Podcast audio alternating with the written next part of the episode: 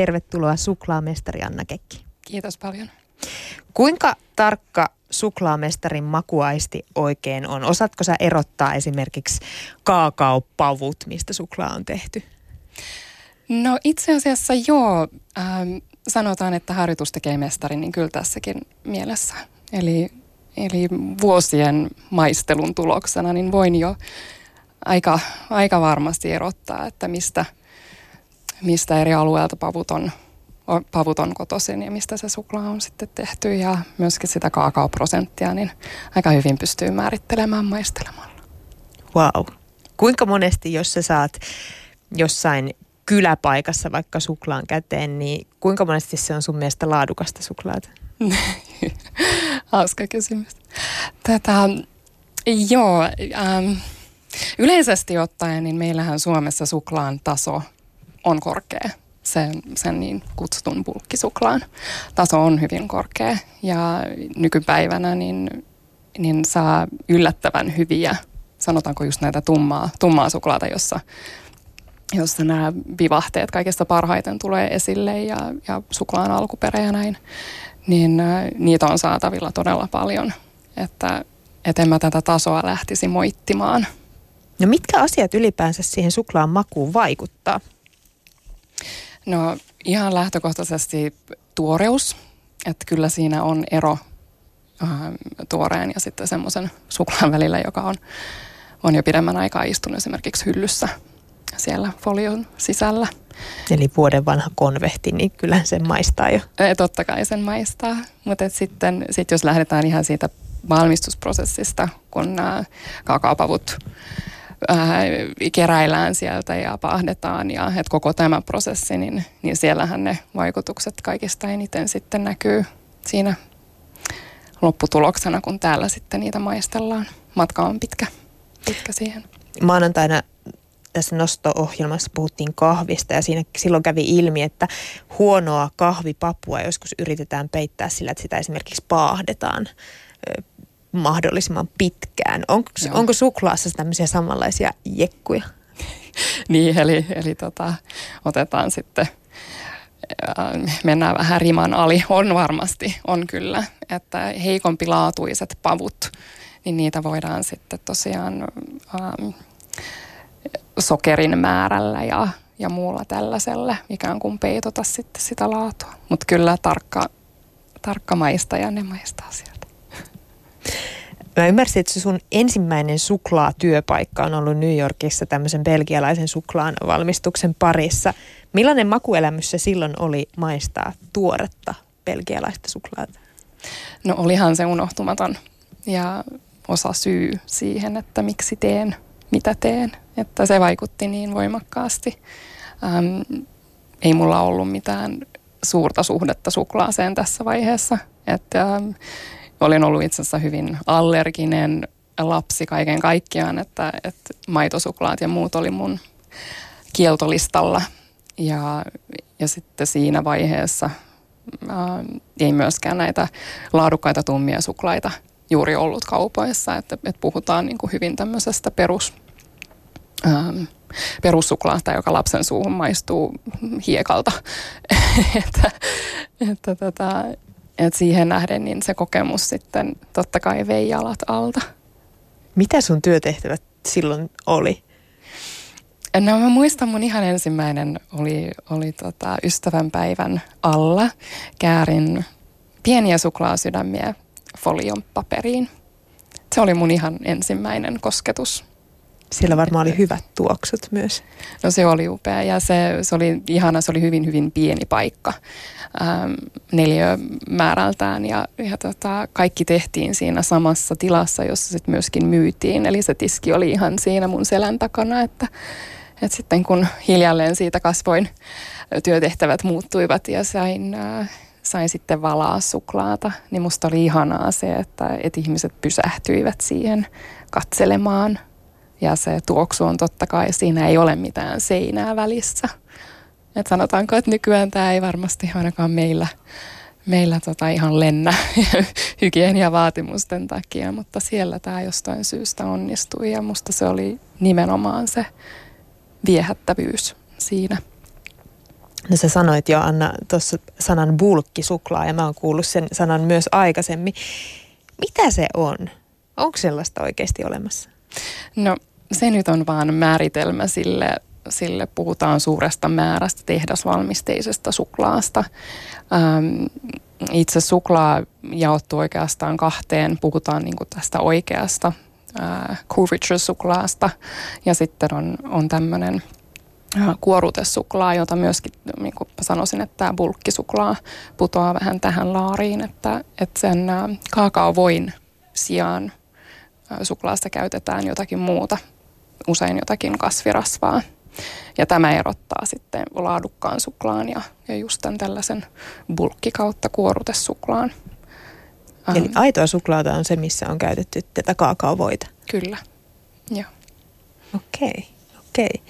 Tota, eräs sveitsiläinen suklaavalmistaja kertoi tuossa viime vuonna kehittäneensä tämmöisen aivan uuden neljännen suklaalajin maitosuklaan, tummasuklaan ja valkosuklaan lisäksi. Eli hän on antanut tälle nimeksi rubiini. Ootko sä kuullut tästä? Siis se on semmoista punaista suklaata. Joo, olen kuullut ja mun suhtautuminen tähän on, äh, on hiukan skeptinen, mä sanoisin. Ihan mahtavaa, että tuodaan uusia tuotteita markkinoille, mutta tota, mä vähän itse pahoin pelkään, että tämä on vaan ohimenevä trendi, mutta mun täytyy vähän tutkia, mun pakko myöntää, että, että nyt en ole päässyt maistamaan tätä. Olen kyllä yrittänyt, mutta toistaiseksi en vielä, niin mä tutkin tätä asiaa vähän ennen kuin voin muodostaa tämän parempaa mielipidettä.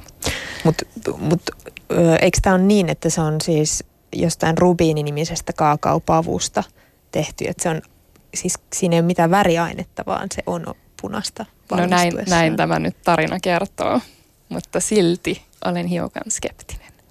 Hyvä. Mä odotan, että sä pääset selvittelemään tätä, niin mä voin kysyä sitä sulta uudestaan. Mm, suklaata voi kuulemma maistella kuin viiniä. Mistäs, miten, miten se tapahtuu? Mitäs, mitä termejä silloin käytetään? No ne on itse asiassa aika samanlaisia varmasti, kun, kun puhutaan eri viineistä tai kahvista. Ähm, puhutaan pitkästä suutuntumasta ja pyöreydestä ja kitkeryydestä, ähm, paahteisuudesta. Suklaassa pystyy tosi hauskasti maistamaan, maistamaan esimerkiksi, siis mä maistan multaa, että et tulee semmoinen oikein maanläheinen ähm, tupakka. Hyvin äh, joku maistuu todella niin kuin tupakalle, ähm, salmiakille. Just maistoin jotakin, mitä mä en ole aikaisemmin maistanut ja se oli niin salmiakkinen se suklaa. Itsessään tumma suklaa, jossa oli 74 prosenttia kaakat. Se oli todella hyvää. Että et kyllä se aina yllättää, mitä kaikkea sieltä voi löytää. Pystyykö sitä mm, tämmöinen tavallinen ei-suklaamestari maistamaan sen laadun? Onko jotain helppoja vinkkejä, mistä, mistä sen laadun voi maistaa? No joo, kyllä mä varmaan vetoaisin nyt siihen suutuntumaan nimenomaan, että, että se hyvä, hyvän suklaan maistaa siinä, että se jatkuu ja se, se nimenomaan on pyöreä. Sä maistat ensin jotakin, hetken kuluttua se muuttuu. Ja se on semmoinen oikein ihana pitkä kaari, jonka, jonka sisälle mahtuu paljon eri makuja. Mun mielestä siitä pystyy kertomaan jo hyvin paljon. Toihan kuulostaa mahtavalta. Ei tarvi mättää, vaan se yhtä voi maistella pitkään. Ei, mutta tämä todella edellyttää sitä, että antaa sen suklaan sulaa suussa. Että sitä täytyy oikeasti, äh, että se tulee ensinnäkin siihen – äh, suun lämpöön. Sä maistat jotakin huoneen lämpöstä suklaata ja pureskelet ja nielaset ja sit sinnehän se meni. Niin suklaan maistelussa hyvin tärkeä on se, että antaa sen sulaa. Se kaakao voi sulaa siellä suussa ja, ja peittää ikään kuin sen koko suun. Et sitä täytyy ikään kuin rakastella sitä suklaata. Wow. No hei, tällä hetkellä tuntuu, että suomalaisella suklaahyllyllä on jatkuvasti aina joku uutuusmaku. On menossa joku makubuumi, että yritetään löytää vaan mahdollisimman paljon erilaisia makuja vai onko mä jotenkin vasta hätkähtänyt tähän asiaan yhtäkkiä? Se, se on totta, että on hyvin paljon suklaalevyissä nimenomaan erilaisia makuja. Et toisaalta se on ihan hauska, että silloin kun suklaa mun mielestä on hyvin henkilökohtainen asia meille kaikille ja jotkut tykätään pähkinöistä ja sitten jos sulla on paljon vaihtoehtoja tällä saralla se on kivaa, sitten joku tykkää vähän erikoisemmasta ja no sitten onkin laitettu mikähän nyt olisi esimerkkinä, mutta joku todella villiyhdistelmä, että, että se... Mä, mä oon syönyt mm. jotain, joka maistui melkein saippualta. Siinä oli jotain... No joo, no joo, se tulee laventelia. kohta. Laventelia joku. Joo. joo. Joo, kyllä. Et se ei ehkä ollut sitten niistä, niitä parhaimpia makuelämyksiä. Niin, mutta se voi olla, että se on ollut jollekin toiselle, että kyllä ne on niin mun mielestä todella henkilökohtaisia. Mutta mä en tiedä kuuluuko mun puheesta, mutta mulla niin tulee tuommoisia tota, mm, vesipisaroita tuohon suupieleen. Nimittäin Anna, sä toit tähän äh, meille pieniä maisteluita ja koska mulla on nyt suklaan mausta puhuttu, niin me voitaisiin maistella. Mitä sulla on tässä mukana? No joo, me toin nyt otoksen. Uh, itse asiassa nämä on oikein kaikki hyvin vaaleita. Mulla ei ole nyt semmoista todella tummaa täällä ollenkaan. Um, täältä löytyy ihan maitosuklaa, jossa on tahitilainen vanilja ja äh, pistaasi praliini. Sieltä löytyy vähän hasselpähkinää ja mantelia ja vuorisuolaa. Ja sitten täällä, täällä tota vihreässä valkosuklaa. Ää, siellä sisällä on jusuhedelmää, joka on siis sitrushedelmä. Hyvin, hyvin hapokas ja voimakas suklaamestari Anna Kekki. Pääsin just maistamaan aivan uskomatonta makuelämystä. Kerros vielä Anna, mikä hedelmä siinä oli tuossa valkosuklaan kyljessä, minkä mä äsken suussani sulatin? Eli siinä oli jusyhedelmää, ää, japanilainen sitrushedelmä. Hyvin aromikas ja, ja tota, vähän harvinaisempi, että peruskuluttajan on hiukan hankalampi sitä saada, ainakin tällä hetkellä, mutta sain sitä käsiin ja, ja tota, New Yorkissakin ää, siihen, siihen aikaan tästä on nyt 15 vuotta, kun tätä valmistin siellä, niin se harvinaisuus, se, se oli sitten sitä, että sitä sai tiskin alta ainoastaan. Tiesin yhden paikan Manhattanilla, josta sitä sai ja he kovasti aina kielsivät, kun sinne meni kyselemään, että ei meillä ole sitä, mutta sitten pienen suostuttelun jälkeen suostuivat sitä myymään aivan mahtavaa tuommoinen pientä Sherlock Holmes-työtä ensin ja, ja sitten pitkää pinnaa ja, ja sieltä se sitten tuli. Kyllä, se oli ihan sen arvoista. Tota, niin, sä oot asunut New Yorkissa, ehdit pyörittää siellä viisi vuotta omaa perustamaa suklaatehdasta. Kuulostaa aika rohkealta vedolta. Sä et ole silloin kauhean vanha ollut, kun sä oot siellä New Yorkissa yrittäjäksi ryhtynyt. Öö, suklaatehtaan lisäksi öö, oli vielä kolme liikettä New Yorkissa ja sitten muuallakin Yhdysvalloissa. Mitä nuo vuodet New Yorkissa sulle oikein opetti suklaabisneksestä? Kyllähän ne opetti todella paljon. Ähm, vaikea sanoa kovin lyhyesti, että, että mitä kaikkea. Että se muovaa ihmistä niin paljon joka tapauksessa, kun on ulkomailla. Ja, ja tota, ensinnäkin se ihan vieraassa kulttuurissa operoiminen niin kasvattaa henkisesti kun mä olin 22-vuotias tämän niin kuin aloittaessani, niin kuitenkin todella nuoria sillä tavalla vaikutusaltis varmasti ja että et hurjan hienot oppivuodet kaiken kaikkiaan yrittäjänä, mutta sitten mitä suklaaseen tulee, niin, niin totta kai, että vaikka olin valmistunut suklaamestariksi, niin se ei, se ei käytännössä oikeastaan se paperi tarkoita mitään. Että, ja mä itse kamppailinkin sen asian kanssa. Musta tuntui vuosia, että, että koin, että, että olen edes puoliakaan siitä tittelistä. Että tänä päivänä, kun on jo 16 vuotta takana, takana tätä ja on käsistä lähtenyt tuhansia tuhansia kappaleita suklaata, niin sitten voin jo ikään kuin seistä selkä suorana tämän kanssa, että olen suklaamestari. Mitä se suklaamestarin koulutus sitten sulle antoi? Mitä sä siellä koulussa teit? No se on oikeastaan tekniikan oppimista. Se kaikki loppu minkä sitten jää itselle opittavaksi, niin se on sen hiomista. Että, että ihan perus, perustiedot käytännössä kemian tasolla. Suklaa on hyvin haastava raaka-aineena ja, ja vaatii, vaatii paljon tarkkuutta ja, ja tietoa, ihan, ihan puhdasta niin kuin oppikirjatietoa, mutta myöskin nimenomaan sitä, että sun kädet ja kaikki harjaantuu siihen, mitä tekee. Että mä koen, että se on kun soittasi jotakin instrumenttia parhaimmillaan. Että jotta sä todella tulet hyväksi jossakin, niin se vaan vaatii niitä kilometrejä. Toistoa, toistoa, toistoa. Toistoa, joo. Miten New Yorkilaiset otti sun pienen suklaapuodin vastaan? No todella ihanasti.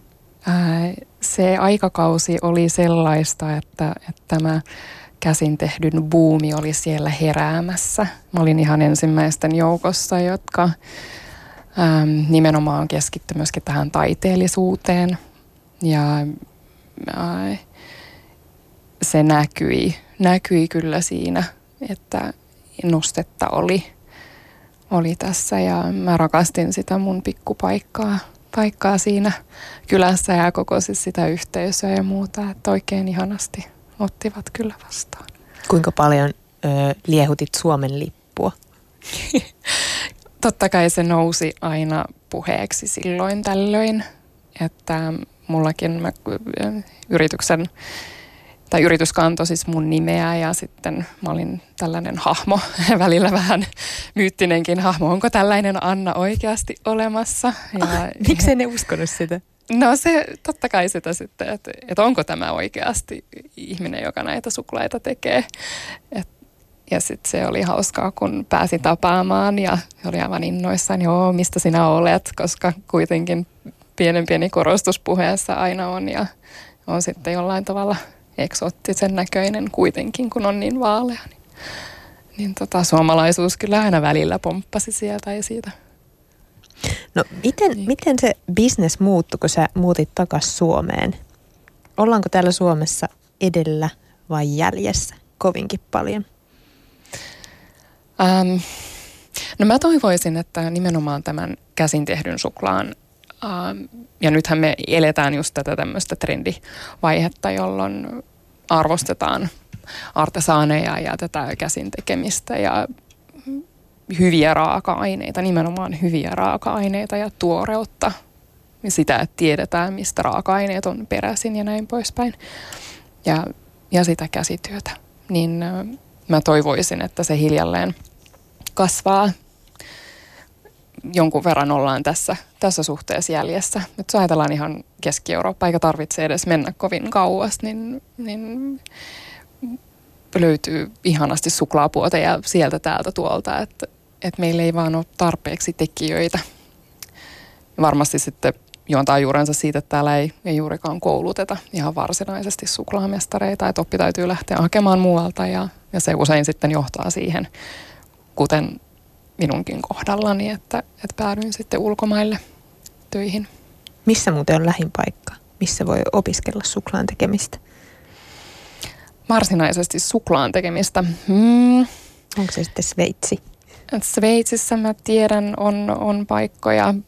Kursseja vedetään siellä sun täällä. Mä tiedän, että Ruotsissakin on. Ähm, siellä on se puumi pikkusen, pikkusen meitä edellä tässäkin asiassa. Mutta tota, Ranskassa, no itse kävin Ranskassa koulussa, että kyllä sitä täytyy valitettavasti lähteä Suomen rajojen ulkopuolelle.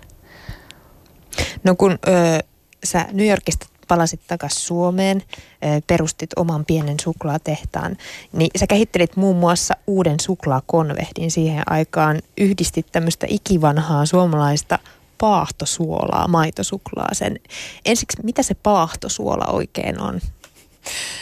Ää, ruisjauhoja ja rasvaa. Se voi käyttää voita tai sitten jotakin vielä, vielä niin kuin kunnon, kunnon jotakin läskiä varmaan aikanaan käytetty. Siis todella, todella Jytyä niin tavara. Joo, perinteisen kuuloista, että ne vaan pannulla ruskistetaan. Sitten laitetaan siihen suolaa. Se on ihan taivaallisen hyvää.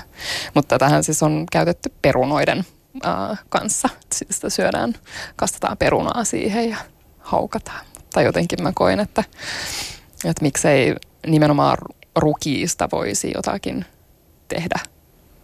Paljon sitä kysellään, että, että yhdistäisi näitä suomalaisia makuja jollakin tavalla. Sitten niinkin eksoottisen kuin suklaa, joka ei, ei kuitenkaan ole sillä tavalla suomalainen juttu, vaikka me kaikki sitä rakastetaankin.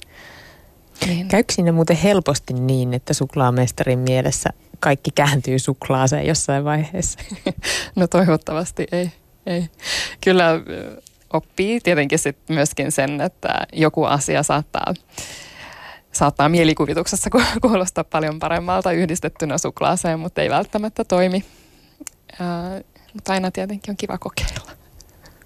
Eli niitä epäonnistuneitakin kokeiluja löytyy takataskusta. Ja, kyllä, kyllä, kyllä. Miten ne sun reseptit sitten syntyy? Onko se nimenomaan tuo, että kokeillaan, kokeillaan ja sitten sieltä joku nousee?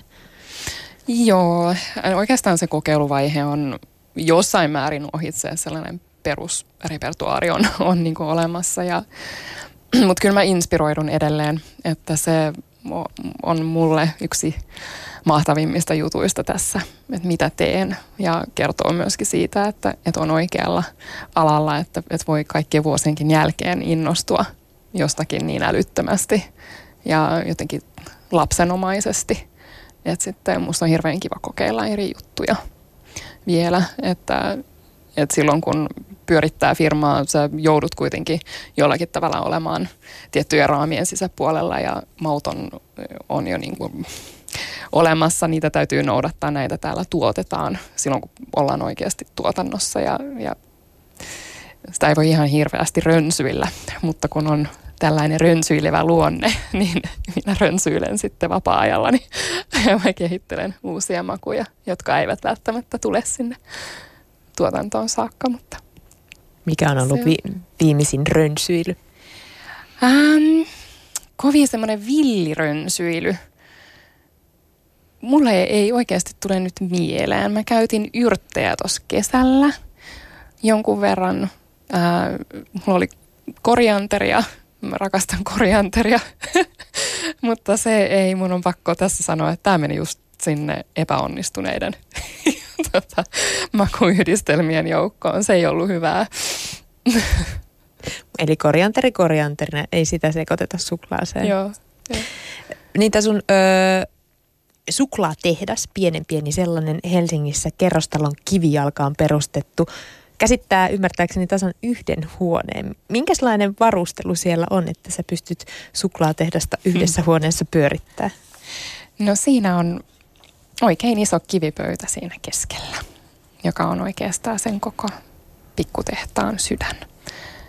Ja mä oon ollut itse asiassa jotenkin hyvin onnellinen siinä sen pöydän ääressä ihan ähm, ajatellen, että, että on ollut osallisena aika suurtakin tuotantoa. Äh, New Yorkissa se todella niin kuin kasvoi hyvin nopeasti ja, ja se käsin tekemisen fiilis, vaikka kuinka ikään kuin tehdään käsin, niin se muuttuu jonkun verran. Niin nytten, kun se suklaa sulaa siinä, se on ihan mun käsien kosketeltavissa kulhossa ja mulla on se iso pöytä, jonka ääressä mä voin sitä työstää, niin se on mulle, mulle kyllä semmoinen oma taivas jollakin tavalla, mutta, mutta tota, ei se paljon vaadi tämän, tämän kaltainen työ, että, että mitään semmoisia suuren suuria laitteita, niin että, että oikeastaan kun on toimivat kädet, niin on ne tärkeimmät työkalut. Mä oon ymmärtänyt, että suklaan valmistaminen, se on kemistin ja ehkä taiteilijan lahja, ainakin jos puhutaan tästä artesaanissuklaasta. Miten se näkyy sitten käytännössä? Miten sä luot kaunista ja makeaa? Hmm. Joo, mulle kerran sanottiin itse asiassa jotenkin tosi ihanasti, että mä luon käsilläni jotain pyhää. Musta se oli ihanasti sanottu ja joskus todellakin tuntuu siltä, että on vaan semmoisena välikätenä. Et koska suklaa raaka-aineena ja muuten se siis puhuttelee ihmisiä ja vetoaa sillä tavalla niin kuin ydintunteisiin. Se on yksi niistä harvoista, jotka jotenkin kykenee siihen. Niin se, että mä koen niin kuin suurta vastuuta itse siitä, että mä teen parhaani sen tekniikan, niin kuin teknillisesti parhaani ja minkälaisia, niin kuin, että et todella jokainen kerta, kun, kun siihen ryhtyy, niin haluaa tehdä tavallaan vielä parempaa. Että se ei ole valmis se prosessi koskaan. Ja sitten ä, taiteellisuus, niin mulle tosiaan, muistan tämän vielä, miten se aukesi, aukesi mulle tämä koko maailma, kun, kun ensimmäisen kerran jo suklaan parissa töitä tein, niin nimenomaan sen taiteellisuuden kautta.